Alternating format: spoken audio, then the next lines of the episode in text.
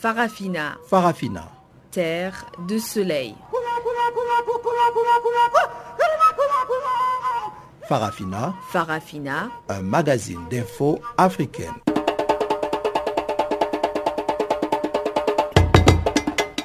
Présentation Pamela Kumba. Bonjour et merci de nous rejoindre sur Channel Africa pour une nouvelle édition des actualités en français. Nous émettons sur 15 235 kHz, bande des 19 mètres, sous la direction technique de Wiseman Mantrela. À la une du jour.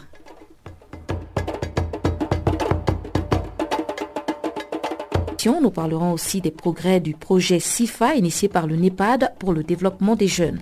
Et la culture ivoirienne sera à l'honneur avec euh, le chargé culturel de l'ambassade de Côte d'Ivoire en Afrique du Sud qui nous parlera de la troisième édition du Festivoire. Comme d'habitude, le bulletin des informations des Mars magazine des actualités, Chanceline Louraquois est à la présentation.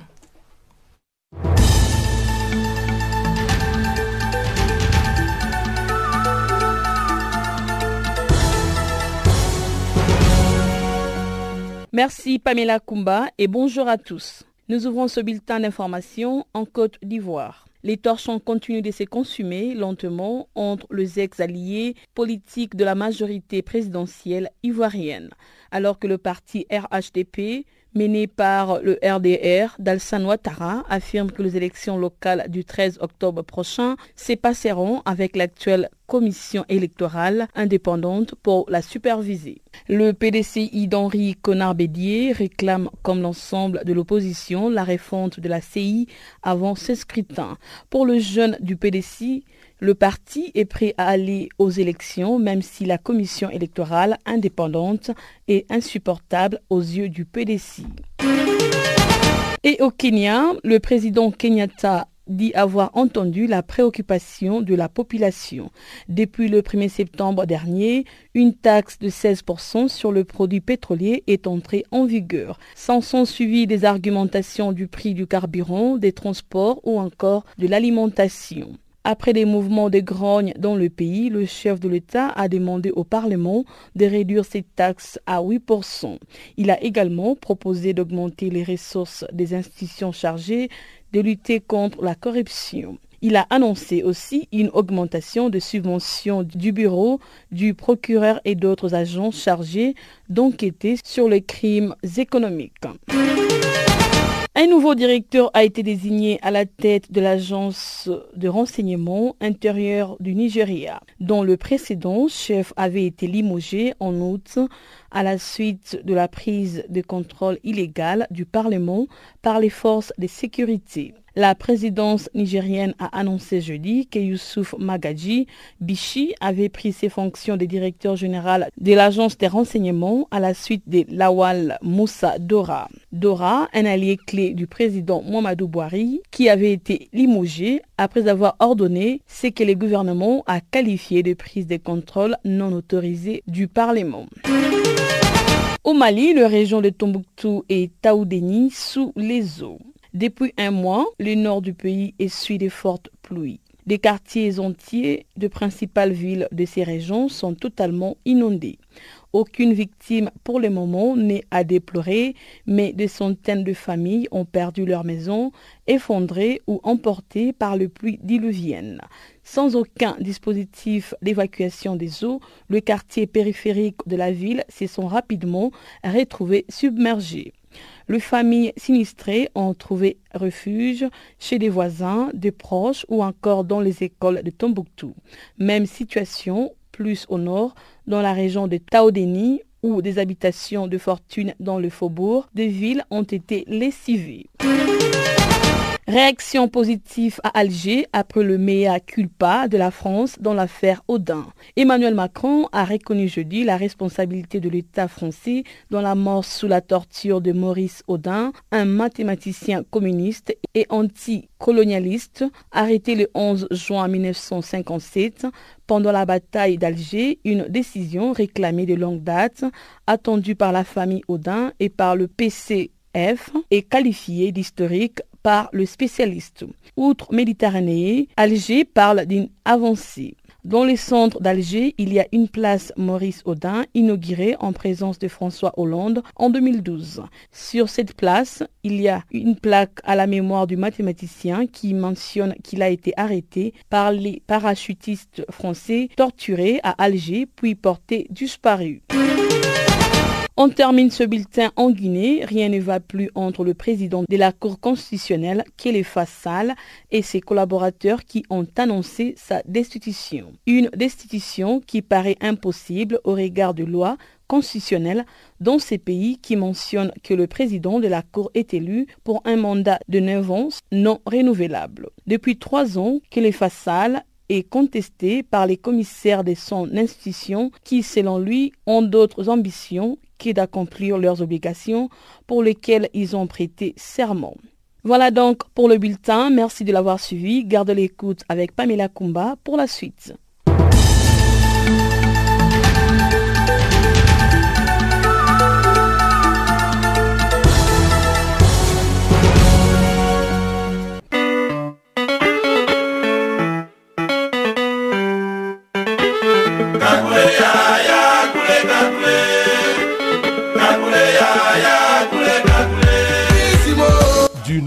Sur Channel Africa.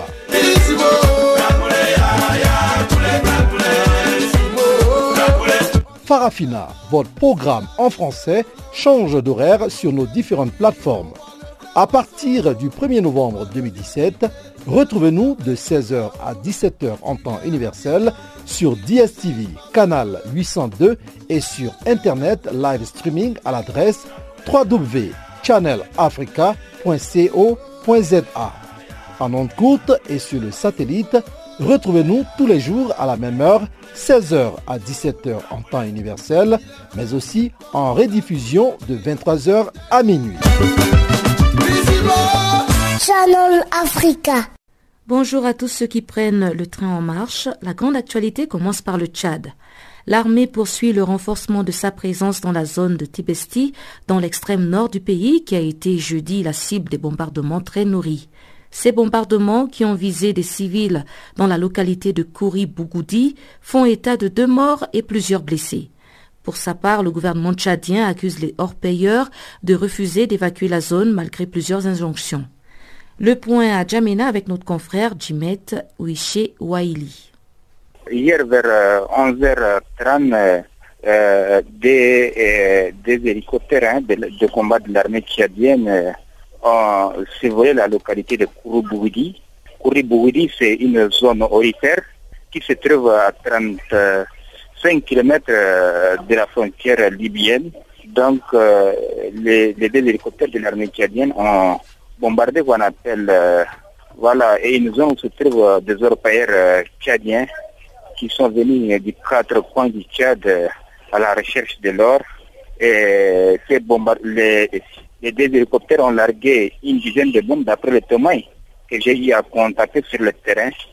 Et ces bombes ont, occasionné qu'on appelle, euh, euh, ont, blessé quatre hors tchadiens. Et les quatre ont été ensuite acheminés vers la Libye, qui se trouve à 35 km. les quatre hors ont ont été admis qu'on appelle euh, dans un district sanitaire de Goutrom. Voilà, c'est à l'intérieur de la Libye. Et les deux, malheureusement, ont trouvé la mort. Donc, euh, voilà ce qui s'est passé hier. Et pourtant, les autorités tchadiennes euh, ont pris, a interdit qu'on appelle l'orpaillage dans, dans cette zone parce que cette zone a été attaque le, 11 août. vendredi 11 août 2018, par, euh, un mouvement rebelle qui s'appelle euh, le Conseil du commandement pour le salut de la République. Voilà, et cette attaque a entraîné la mort de plusieurs euh, militaires tchadiens. Et après ça, le gouvernement tchadien a instruit, on a donné l'ordre à tous les Européens d'évacuer la zone. Donc voilà, et, c'est dans ce contexte de tensions qui prévaut dans le Tchad euh, face au, refus de certains qu'on appelle les européens euh, avec euh, les hélicoptères de combat de l'armée tchadienne ont commencé à cloner cette zone depuis quelques temps. Est-ce que le gouvernement tchadien a reconnu finalement cette bavure qui a fait de morts parmi la population civile? Voilà, mais pour jusqu'à maintenant, même jusqu'à maintenant, il n'y a pas une voix officielle qui est sortie pour dire que la direction de l'armée est entrée. Hein. Voilà, pour le moment, non, il n'y a pas de voix officielle, il n'y a pas une réaction officielle quoi, pour justifier ces bombardements. Et ces bombardements ne visaient pas les rebelles qui sont présents dans cette partie du Tibesti, mais plutôt les orpailleurs à qui le gouvernement a demandé de quitter les lieux. Euh, oui, euh, les autorités tchadiennes accusent euh, les orpailleurs d'entretenir une certaine complicité avec euh, les mouvements rebelles qui sont aussi l'origine du président Idriss Déby, qui est au pouvoir depuis 1990. Donc voilà, et et le Turquie soupçonne qu'on appelle les Européens d'avoir qu'on appelle fourni des informations précieuses euh, qui, qui, qui auraient permis qu'on appelle aux rebelles tchadiens d'attaquer qu'on appelle euh, des postes avancés de l'armée tchadienne euh, le 11 août dernier. Dans ce contexte que le gouvernement, les autorités sont remontées contre, voilà, contre les Européens et ont exigé que ces derniers puissent évacuer la zone. Et, et ça en est directement suivi des opérations militaires avec les bombardements de, à deux ou trois reprises de la zone. Et pour le moment, quelle atmosphère règne dans cette euh, partie du pays?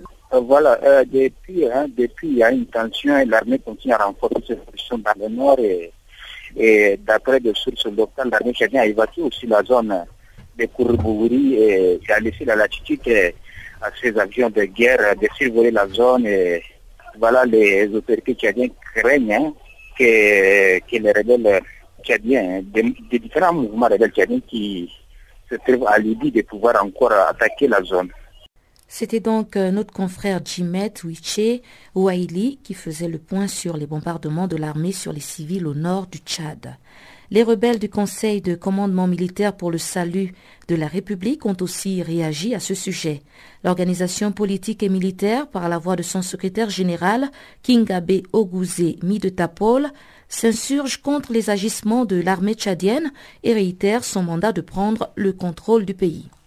Oui, justement, nous, notre objectif, ce n'est pas seulement de nous arrêter au niveau des zones aurifères, parce que nous sommes à la frontière dans cette zone-là et notre objectif et même notre souci principal, c'est de faire des percées dans des villes tchadiennes et puis de rester maintenant sur le sol tchadien au lieu d'utiliser le sol libyen deux fois pour notre base de, de repli. Donc, euh, c'est ça notre objectif à nous. Mais maintenant, le gouvernement, lui, il a un autre agenda. Euh, pour lui, il a d'autres agendas qui euh, l'amènent à bombarder les, civils de la région. Donc, son agenda à lui, nous, on ne sait pas. Pour nous, euh, l'objectif était de faire des percées en direction des grandes villes où il y avait de grandes garnisons militaires et puis de les prendre et de progresser vers Faya et ainsi de suite vers N'Djamena. Donc les bombardements de l'armée ne ciblent pas vos positions en fait Malheureusement pour eux, ils ne nous atteignent pas, ils ne sont pas, euh, ils ne nous atteignent pas. Euh, tant mieux pour nous, mais beaucoup plus ce sont des civils parce que les bombardements qu'ils ont eus euh, ces derniers temps, ça ne nous a pas atteints. Parce que s'ils étaient à notre portée, nous n'hésiterons pas à abattre leur hélicoptère, puisque nous l'avons déjà, et, on a déjà abattu un hélicoptère la semaine du 23 août. Mais pourquoi cibler les populations civiles quand on sait qu'il y a une rébellion et pourquoi ne pas essayer de mater cette rébellion? Pourquoi s'attaquer aux civils? Euh, Le régime de Déby s'attaque toujours euh, à la population civile, que ce soit à l'intérieur ou bien dans cette zone. De, euh, il a pris le prétexte de la présence des rebelles, mais il sait où on se, nous on se trouve. Ils connaissent bien notre position et puis nous on les attend de pied ferme. Mais le fait qu'ils s'attaquent à des, des orpailleurs, euh, déjà il y a deux soupçons de, qui, qui, viennent de leur part. Ils disent que les, les orpailleurs sont en complicité avec nous, ce qu'ils n'arrivent pas à démontrer. Et puis de deux, je pense que la raison principale est qu'ils veulent contrôler euh, l'exploitation de l'or dans la zone et qu'ils signent des contrats avec des entreprises euh, étrangères et donc la présence des populations locales qui, s'occupent de cela et qui n'ont pas d'autres moyens de survie que de, faire ça pour euh, cette présence les, les, gêne un peu, les gêne, ça gêne le gouvernement. Et donc je pense à partir de là, il faut euh, terroriser la population afin que des orpailleurs qui viennent de, de différentes régions du Tchad se retirent et puis laisser la place à ce que le gouvernement euh, cantonne les militaires et protège les entreprises avec qui ils ont signé le contrat d'exploitation des zones minières. Mais vous utilisez aussi ces orpailleurs?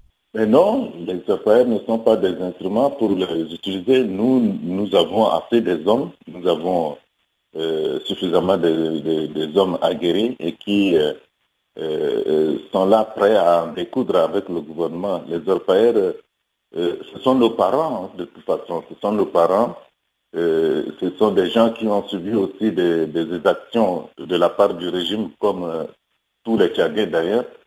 Et donc aussi, de temps en temps, les RPR nous donnent de, l'aide d'assistance ou bien nous indiquent où se trouve le point d'eau le plus rapproché de notre position. Parce que nous sommes au, désert et puis il faut des gens qui connaissent bien la région pour vous indiquer, pour vous orienter de temps en temps, oui. là, on ne peut pas le nier. Au Togo, la C14, la coalition des 14 partis de l'opposition, réclame un droit de regard sur le processus de recrutement des experts. Cette requête s'inscrit au lendemain de la réunion du comité de suivi de la résolution de la crise togolaise. Lors d'une conférence de presse à Lomé, Madame Brigitte Kafui Adagmajo Johnson, la coordinatrice de la C14, a tenu à recadrer les choses. Suivez un extrait de son allocution. Nous allons avoir un droit de regard sur le processus de recrutement des experts. Cela ne veut pas dire que nous n'avons pas confiance en la CDAO. Ils ont continué en disant qu'ils euh, saluaient la sagesse du, comité de suivi, hein, sans doute parce qu'on n'a pas euh, répondu tout de suite à nos exigences euh, de suspension de la CNU. Nous croyons nous avons repris la parole aussitôt après pour lui dire que nous ne l'avons pas du tout mandaté pour parler en notre nom. Il n'est ni porte-parole, ni ambassadeur. En tout cas, nous ne l'avons pas du tout mandaté pour parler en notre nom. Et nous voulons que ce soit la dernière fois. Que désormais, pendant que nous sommes là, qu'il ne parle pas en notre nom. Nous avons rassuré le comité de suivi que nous faisons confiance en la CDAO. Nous avons confiance aux facilitateurs surtout, parce que nous savons ce qu'ils subissent. Nous savons ce qu'on leur fait endurer et nous leur faisons confiance. Mais cela n'exclut pas que nous soyons vigilants et fermes. Fermes quant aux aspirations des populations que nous continuerons toujours à défendre. Et nous avons demandé que le comité de suivi dise à M. Bavara de choisir les termes dans lesquels il s'exprime désormais, manifester plus de respect aux responsables politiques que nous sommes. Parce que dans ses propos, il a laissé entendre que nous avons rendu public un brûlot. Et nous lui avons dit, la, prochaine fois, il faut qu'il choisisse bien ces termes quand il s'adresse à nous. Le minimum auquel nous puissions attendre et que nous exigeons d'eux, c'est qu'on nous respecte, tout comme nous les respectons. Madame Brigitte Kafui Adjagmatbo, la coordinatrice de la C14 qui recadrait le gouvernement sur quelques points dans la résolution de la crise togolaise. Et au Sénégal voisin, la loi sur le parrainage ne fait toujours pas l'approbation de tous.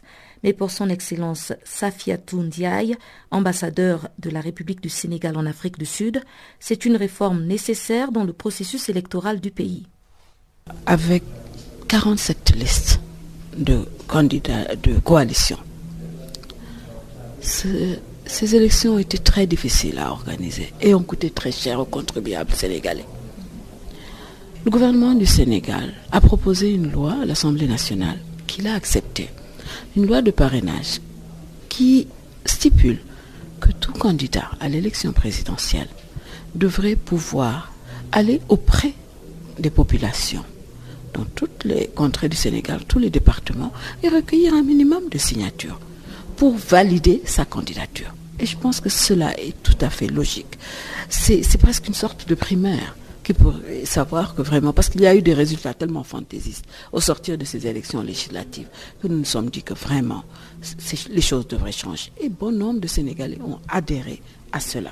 L'opposition, une certaine opposition, pas toute l'opposition, une certaine opposition n'est pas d'accord. C'est leur droit. Seulement, il aurait peut-être fallu qu'ils ne soient pas d'accord, mais qu'ils proposent une alternative. Ce qui n'est pas forcément le cas. Le pouvoir en place est accusé par justement cette certaine classe de l'opposition de vouloir exclure certains candidats, de vouloir euh, euh, pratiquement éliminer les potentiels euh, futurs concurrents du président Macky Sall.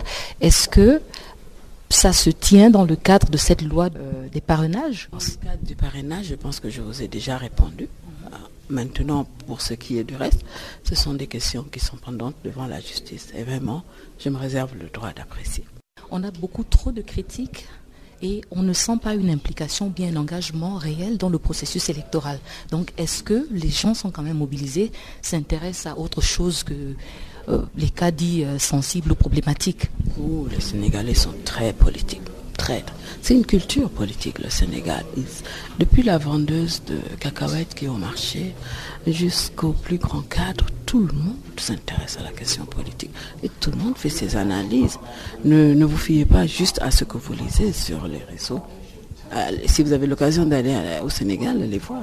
Dans les contrées les plus éloignées, tout le monde a son point de vue sur telle, telle question politique. Et c'est pour ça que le vote est très intéressant au Sénégal. Et c'est pour ça que quand on vote, le lendemain des élections, on retourne tranquillement au travail. Parce qu'on s'est exprimé et on sait qu'on a un système euh, de, votation qui est presque parfait. Et on en parlait dans nos précédentes éditions. En Afrique du Sud, l'ancien président sud-africain, Jacob Zuma, a été accusé de comploter pour dégommer son successeur, Cyril Ramaphosa.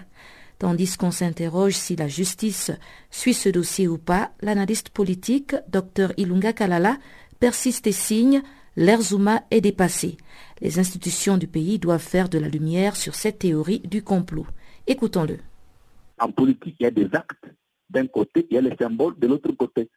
Les actes, c'est en termes de résultats que vous donnez à la population par le fait qu'ils vous ont élus. Dans les contrats de rectitude, des contrats de loyauté, c'est par rapport à ça mais les symboles se résument principalement dans les comportements de l'individu qui est élu. Mais si, franchement, vous êtes élu et vous, prenez des décisions qui vont à l'encontre de l'aspiration du peuple et à l'encontre des lois de la nation, jusqu'à hypothéquer l'État, donner certains, certains services de l'État à des individus, je vous en prie, à des individus qui sont là que pour euh, voler et voler et voler davantage l'État. Non, on n'est pas un homme d'État, c'est une autre trahison. La chance que l'Afrique du Sud a, c'est que quand il y a une fumée comme ça, je crois que avec le, système de check and balance, avec le débarrage des institutions, à un moment, à un moment quelconque, à un moment donné, euh, le, le problème sera soumis et que la justice s'entendra à bras les corps pour déterminer réellement s'il y a un coup d'État. Tout commence par les rumeurs. Tout commence par les rumeurs. Vous vous rappelez avec ce qui s'est passé avec, les Gupta. Quand ils, sont arrivés ici avec un avion privé, euh, il y a eu un arrangement de l'activité privée, ils sont entrés avec beaucoup de choses, mais ça commençait par des rumeurs. Mais aujourd'hui, jusqu'à créer une commission spéciale pour les cas bien précis, avec des différentes révélations qui, qui en sortent, en politique, il y a des rumeurs, des rumeurs respectives à un moment donné.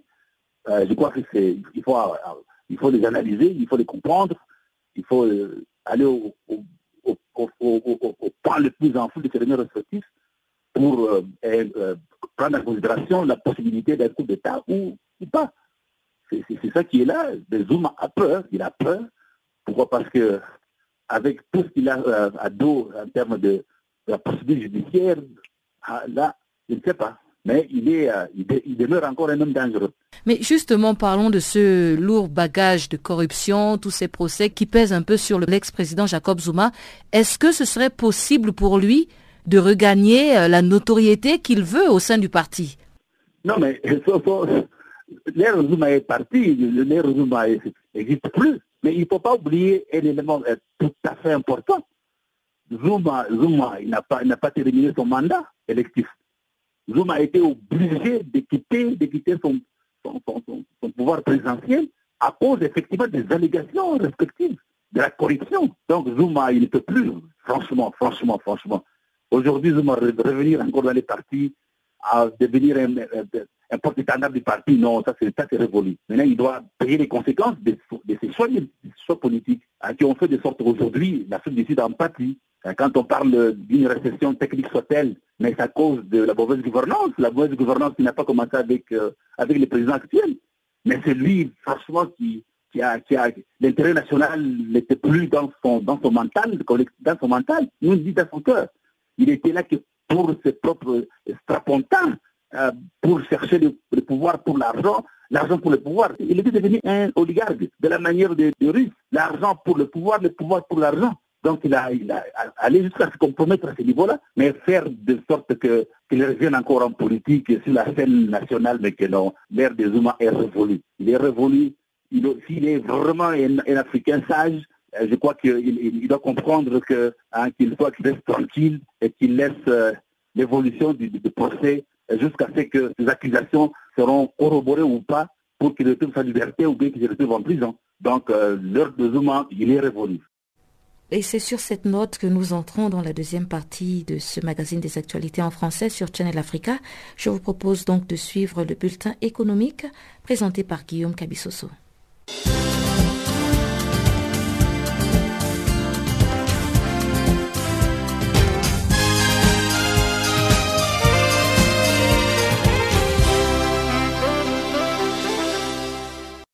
À l'ouverture de notre page économie, embellie pour le secteur minier en République démocratique du Congo. Les derniers chiffres communiqués par les autorités avancent une courbe croissante tout au long du premier semestre 2018. 864 604 000 dollars, ce sont les recettes enregistrées entre janvier et juin 2018 dans le secteur minier. Ces chiffres représentent près du triple de recettes engendrées sur la même période en 2017, selon le ministre congolais des Finances sur la base d'un rapport de la Banque centrale congolaise. Il s'agit de l'ensemble des recettes que le Trésor public a en termes d'impôts directs et indirects, des droits des douanes et des recettes domaniales et des participations. Dans le panier des ressources minières, les cobalt dont la RDC est la première exportatrice mondiale tire une nouvelle fois son épingle du jeu.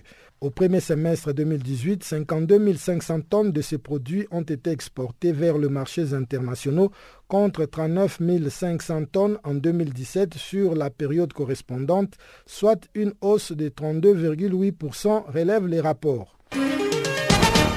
La Cour d'appel de Paris a cassé un arrêt rendu le 6 septembre dernier qui invalide la décision de saisie des comptes de l'État du Congo en France dans l'affaire qu'il opposait à la société Comisimpex. Au titre des dommages et intérêts pour saisie abusive, la République du Congo a demandé à Comisimpex le paiement de 10 000 euros tout en supportant les dépenses de la première instance et de l'appel. Cet arrêt de la Cour d'appel de Paris est une victoire du Congo qui va désormais retrouver toute la fonctionnalité de ses comptes gelés en raison de la décision rendue par la justice américaine. En effet, depuis près de 30 ans, la société Comisimpex affirme avoir conclu d'importants contrats d'infrastructure avec le gouvernement de la République du Congo dans les années 1980 pour lesquelles elle n'a jamais été payée pour tenter de recouvrer sa créance estimée par le cabinet d'Audi Mazar à 886 millions d'euros au 15 octobre 2016, Comi Simpex s'était tourné vers plusieurs instances judiciaires. Cinq banques commerciales ont été condamnées par la Banque centrale du Kenya à des amendes pour avoir traité des transactions d'une valeur de plusieurs milliards de shillings kenyans volés au Fonds national pour la jeunesse. Les banques se sont vues imposer des amendes qui totalisent 3,89 millions de dollars pour avoir omis, entre autres, de déclarer les opérations importantes en espèces. Des hauts fonctionnaires du gouvernement kenyan ont été arrêtés en mai pour avoir escroqué 99 millions de dollars par des moyens frauduleux et auraient utilisé les banques pour acheminer les fonds illicites. Parmi les personnes arrêtées figuraient le secrétaire principal chargé de la jeunesse, le directeur général de la banque et des dirigeants des sociétés présumées bidons. L'Office chérifien des phosphates va approvisionner le Ghana en engrais phosphatés adaptés aux besoins des sols et des cultures locales. L'accord a été signé à Accra au Ghana entre les ministères ghanéens de l'alimentation et de l'agriculture et les responsables du géant marocain. La convention vise à développer la chaîne de valeur des engrais et de l'écosystème agricole du Ghana dans le cadre du programme de promotion des engrais lancé par le gouvernement. Selon un communiqué conjoint de deux parties, elles vont travailler en concertation en vertu de cet accord pour optimiser la chaîne de valeur des engrais dans le pays afin de fournir aux agriculteurs des engrais sur mesure à des prix abordables. Il faut noter que le ministère ghanéen et les groupes OCP vont explorer en outre la possibilité de mettre en place une usine de production d'engrais de qualité adaptée aux besoins du sol. Enfin, pour terminer, la société égyptienne Égypte Gabon Vinaire SARL, spécialisée dans la fabrication des panneaux de fibres de bois à densité moyenne, a pris ses quartiers dans la zone économique spéciale d'Enkonk, non loin de Libreville, la capitale gabonaise. Selon l'autorité administrative d'Engok, les procédés égyptiens représentent un segment de la troisième transformation du bois à forte valeur ajoutée qui intervient dans la fabrication de meubles plus légers. La ZES d'Engok, inaugurée en septembre 2011, est destinée en priorité à l'industrialisation du bois. Environ 2 millions d'hectares de terres forestières ont été attribués au projet et 2 millions d'hectares supplémentaires sont en cours d'attribution. Rappelons que le Gabon, toujours dépendant du pétrole et qui s'est lancé dans la diversification de son économie, souhaiterait que l'industrie du bois contribue à hauteur de 10% au produit intérieur brut contre 4% actuellement.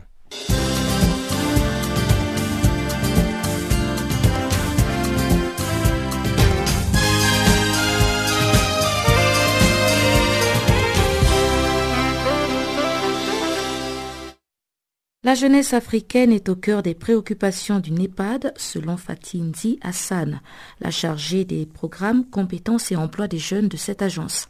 Dans l'entretien qui suit, elle nous parle du CIFA, un programme développé en collaboration avec la Commission de l'Union africaine pour équiper les jeunes avec des compétences leur permettant d'accéder à l'emploi ou de s'autonomiser. Alors, le Skills Initiative for Africa, CIFA, euh, est un projet qui est mis en place euh, par euh, la Commission de l'Union africaine et implémenté par le NEPAD et qui vise à offrir à la jeunesse africaine des perspectives économiques, d'emploi ou d'auto-emploi à travers la construction de leurs capacités. Donc il consiste en principalement deux zones d'intervention. La première, c'est de faire en sorte que euh, tous ceux qui interviennent dans le domaine de l'éducation professionnelle et technique aient à disposition euh, des connaissances qui leur permettent de, vraiment soutenir le développement des systèmes de formation professionnelle et technique. Donc euh, on parle de ce que nous appelons les practitioners, c'est-à-dire toutes les personnes impliquées depuis euh, ceux qui rédigent des, lois ou des instruments juridiques au niveau national, jusqu'aux enseignants en passant par euh, les, directeurs des centres de formation professionnelle et technique. Donc ça, c'est une première zone d'intervention. La deuxième zone d'intervention, c'est le financement direct, donc l'appui direct et effectif à des projets d'investissement euh, qui vise à développer euh, la formation professionnelle et technique.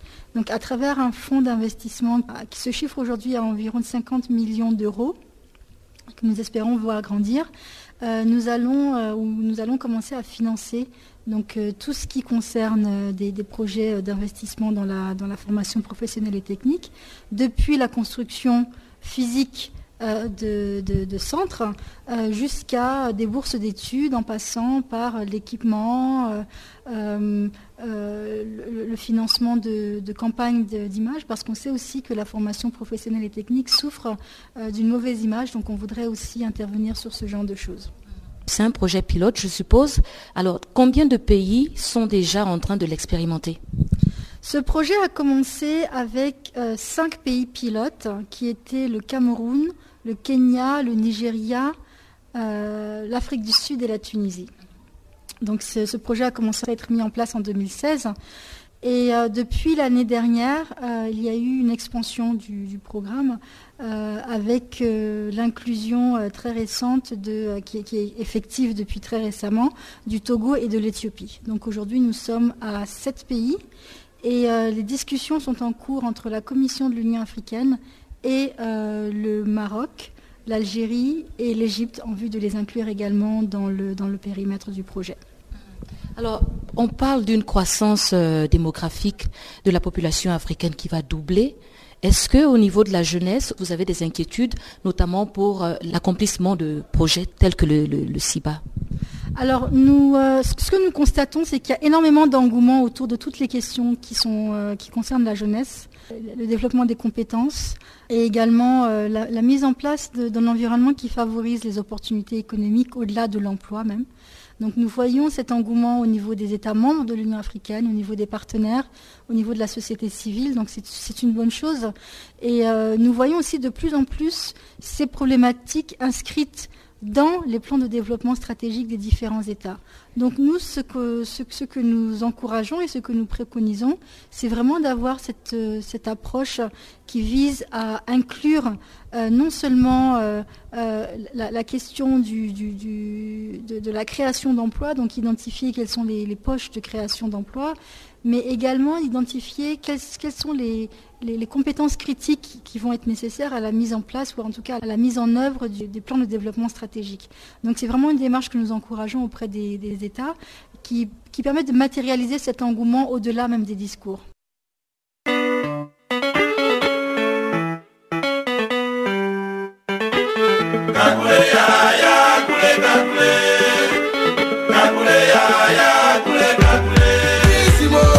Nouveau sur Channel Africa.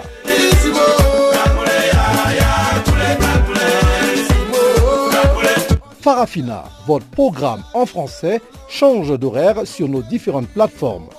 À partir du 1er novembre 2017, retrouvez-nous de 16h à 17h en temps universel sur DSTV, canal 802 et sur Internet live streaming à l'adresse www.channelafrica.co en ondes courte et sur le satellite, retrouvez-nous tous les jours à la même heure, 16h à 17h en temps universel, mais aussi en rediffusion de 23h à minuit. Channel Africa.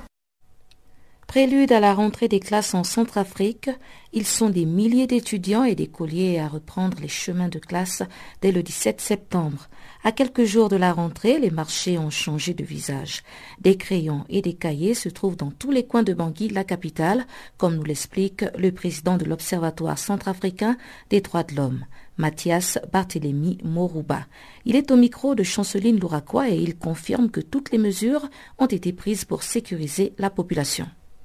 Écoutez, euh, nous avons tous été au courant de, cette annonce de la rentrée scolaire. Euh, euh, c'est vrai qu'au niveau de Bangui, ça va encore un peu, mais à l'intérieur du pays, il y a certaines villes qui sont encore sous-occupées. Et ça, il y a des véritables problèmes parce que comment est-ce que parents, les, les, enseignants peuvent reprendre les cours étant donné qu'il n'y a pas de sécurité. Et deuxièmement, certains enfants aussi ont peur de, des agressions, des violences qui se déroulent sur le terrain actuellement. Ça, c'est quelques difficultés que nous, avons, mais euh, sur le, reste du territoire, il y a la possibilité euh, que la rentrée puisse euh, avoir lieu. Parmi les difficultés que vous venez de mentionner, y a-t-il quelques mesures prises au niveau de la mairie? Oui, écoutez, il y a, y a au moins dans certaines localités, il y a un redéploiement des forces de défense et de sécurité sur une bonne partie du territoire national. Aujourd'hui, la, population réclame la présence de ces forces de défense intérieure et donc euh, le gouvernement est en train de mettre tout en, œuvre pour que la sécurisation du pays soit globale et que la sécurité aussi ait lieu dans les grands centres, les centres urbains et à l'intérieur du pays aussi il y a des ce. Vous venez de dire que le gouvernement a pris certaines mesures, mais quelles sont ces mesures pour euh, sécuriser euh, la population? Pour le moment, selon les dernières informations que nous avons reçues, euh, au niveau du ministère de la Défense et de la, Sécurité publique, il y a des, forces armées centrafricaines qui sont redéployées sur le terrain. Ça, c'est quelque chose d'effectif déjà dans un certain nombre de, villes. Euh, on est en train de... Les garnisons de boire, etc. sont en train d'être mises en, état pour permettre à l'armée d'être sur le terrain. Euh, dans d'autres villes, c'est la même situation. Par exemple, à, à, la est aujourd'hui, il y a la sécurité au niveau de Bangassou, donc tout le tout le long jusqu'à Bangassou, sauf euh, une partie de, la ville de d'Alindao où encore la sécurité est encore euh, en jeu parce que c'est pas réglé. Mais pour le reste, c'est bon. Très souvent, à la veille de la rentrée scolaire, le marché change de visage. Est-ce le même cas à Bangui? Euh, On retrouve des cahiers, des crayons, des ardoises dans tous les coins de rue Absolument, absolument, absolument, absolument. On a les vendeurs à la sauvette qui ont commencé à étaler les, cahiers par-ci par-là. Euh, les, magasins, les, les, boutiques sont offrent beaucoup de, cahiers, de stylos à l'endroit des, élèves et des parents d'élèves, etc. Pour le moment, l'ambiance est à la tête préparative, préparative de la rentrée scolaire. Puisque les parents doivent s'apprêter par rapport à la scolarité des enfants, semble-t-il qu'il y a des agents de la police euh, euh, municipale qui délogent les vendeurs et les confisquent le marchandise. Qu'est-ce qui se passe en réalité à Bangui? En fait, ce sont des, il y a une partie, il y a un problème de, réglementation en matière de, vente à la sauvette. Euh, beaucoup de, vendeurs à la sauvette ne respectent pas la réglementation municipale en matière d'étalage des articles à vendre. C'est la raison pour laquelle la mairie de Bangui essaie de mettre de l'ordre. Euh, c'est pour permettre aussi que ceux qui payent la patente régulièrement et les autres commerçants puissent euh, vendre leurs articles conformément à la loi. Voilà un peu ce qui se passe. En réalité, c'est ça le problème. Ah, donc, il y a des indications qui sont mises pour permettre à ces vendeurs à de s'installer quelque part, mais malheureusement, beaucoup ne, veulent pas aller dans ces lieux, ils préfèrent aller ailleurs. C'est pour ça qu'il y a toujours des, échanges avec les forces.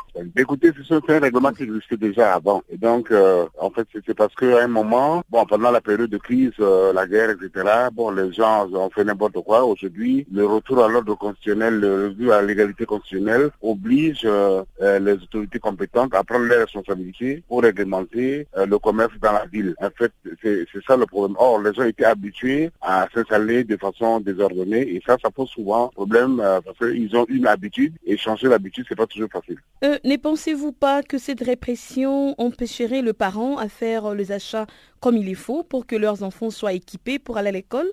Euh, non, je pense pas, puisqu'il y a des magasins qui sont ouverts régulièrement. Les articles se vendent dans ces magasins. Il n'y a que ceux qui sont en train de vendre dans la rue, euh, avec tous les risques qu'il y a pour la circulation des véhicules, etc. C'est là où il y a des problèmes. Mais pour les magasins, les parents sont invités à, se rendre dans ces, magasins pour pouvoir acheter les, les fournitures scolaires pour leurs enfants.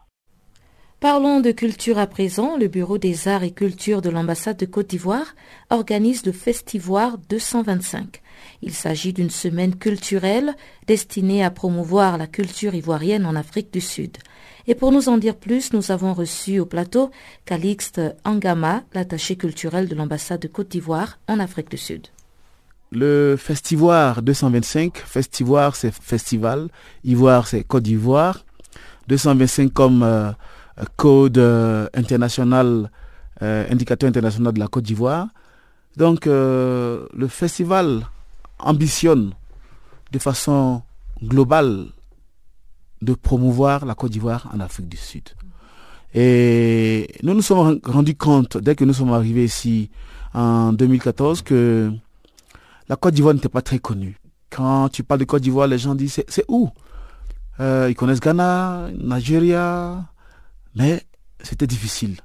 Alors, nous nous sommes dit qu'il fallait instituer un événement qui permettait de promouvoir la Côte d'Ivoire en termes d'événementiel, qui ferait que chaque année, nous ouvrirons notre euh, culture ivoirienne aux Sud-Africains, euh, en particulier, en général, et j'allais dire en particulier à ceux qui sont dans le, le vous êtes à combien d'éditions à ce jour C'est la troisième édition pour 2018. Nous avons commencé en 2016, 2017 et 2018. L'édition 2018 est la troisième édition. Et quelle est la particularité de cette édition? La particularité de cette édition, elle euh, va mixer trois secteurs, à savoir euh, euh, le secteur de la mode, le secteur des arts visuels et le secteur de la gastronomie. En 2016, nous avions fait juste la mode. En 2017, nous avions fait les, arts visuels avec un peintre ivoirien et un sculpteur. Et cette année, nous voulons faire en sorte que sur euh, euh, euh, une semaine, nous ayons la capacité de, découvrir les arts visuels, la gastronomie et la mode de Côte d'Ivoire. Alors, on voit que vous allez progressivement, enfin chaque année, vous essayez d'ajouter une activité de plus afin de séduire le public sud-africain. Est-ce que par rapport aux précédentes éditions, ce public réceptif, est-ce que vous avez beaucoup de visiteurs tout au long de cette semaine? Oui, nous escomptons cette année avoir beaucoup plus de visiteurs. Et la raison est toute simple, parce que en 2017, nous avions fait à l'Alliance française et nous avons profité de, du carnet d'adresse des auditeurs euh, de l'Alliance française de Pretoria. Cette année, nous avons trois opportunités. La première, c'est que le Gauteng International Festival a invité la Côte d'Ivoire comme pays participant, pays étranger participant au troisième Gauteng Festival. Et en plus de cela, cette année, en dehors de Pretoria, nous avons ouvert l'audience à Johannesburg, à Yeoville. Donc, nous disons que nous avons trois, trois sites où la, la culture ivoirienne sera visible pendant toute cette semaine. D'abord, à Pretoria, le site du centre culturel de Côte d'Ivoire qui est situé au 201 Orion Avenue, Waterkloof Ridge. Pendant une semaine, nous allons avoir nos œuvres exposées. Nous allons avoir euh, des défilés de mode, nous allons avoir la gastronomie au 201 Orion Avenue, Waterkloof Ridge. Mais les samedis 22 et 29 septembre, nous allons déplacer notre exposition au Brooklyn Theatre où se déroule le Gauteng International Festival. Donc nos artistes qui viennent de Côte d'Ivoire, euh, ou même qui sont des Ivoiriens qui résident en Afrique du Sud, vont avoir l'opportunité de profiter de ce public, qui est un public de, près de 5000 à 6000 personnes chaque week-end euh, au euh, Fiata. Donc, nous aurons une plus grande visibilité en termes de, public avec le partenariat que nous avons avec le Gauteng International Festival. Et lorsque nous aurons fini euh, euh, ces deux euh, samedis avec le Gauteng International Festival, nous nous déporterons dans l'après-midi du 29, dans la soirée, à Yeoville, au Recreation Center, où nous aurons la possibilité également de montrer la culture ivoirienne aux habitants de Yeoville, mais également au public qui est dans le quartier environ de, de. Calixte Angama, l'attaché culturel de l'ambassade de Côte d'Ivoire en Afrique du Sud, nous parlait de cette nouvelle édition de Festivoire 225. Et voilà qui nous mène tout droit au bulletin des sports présenté par Guillaume Cabissoso.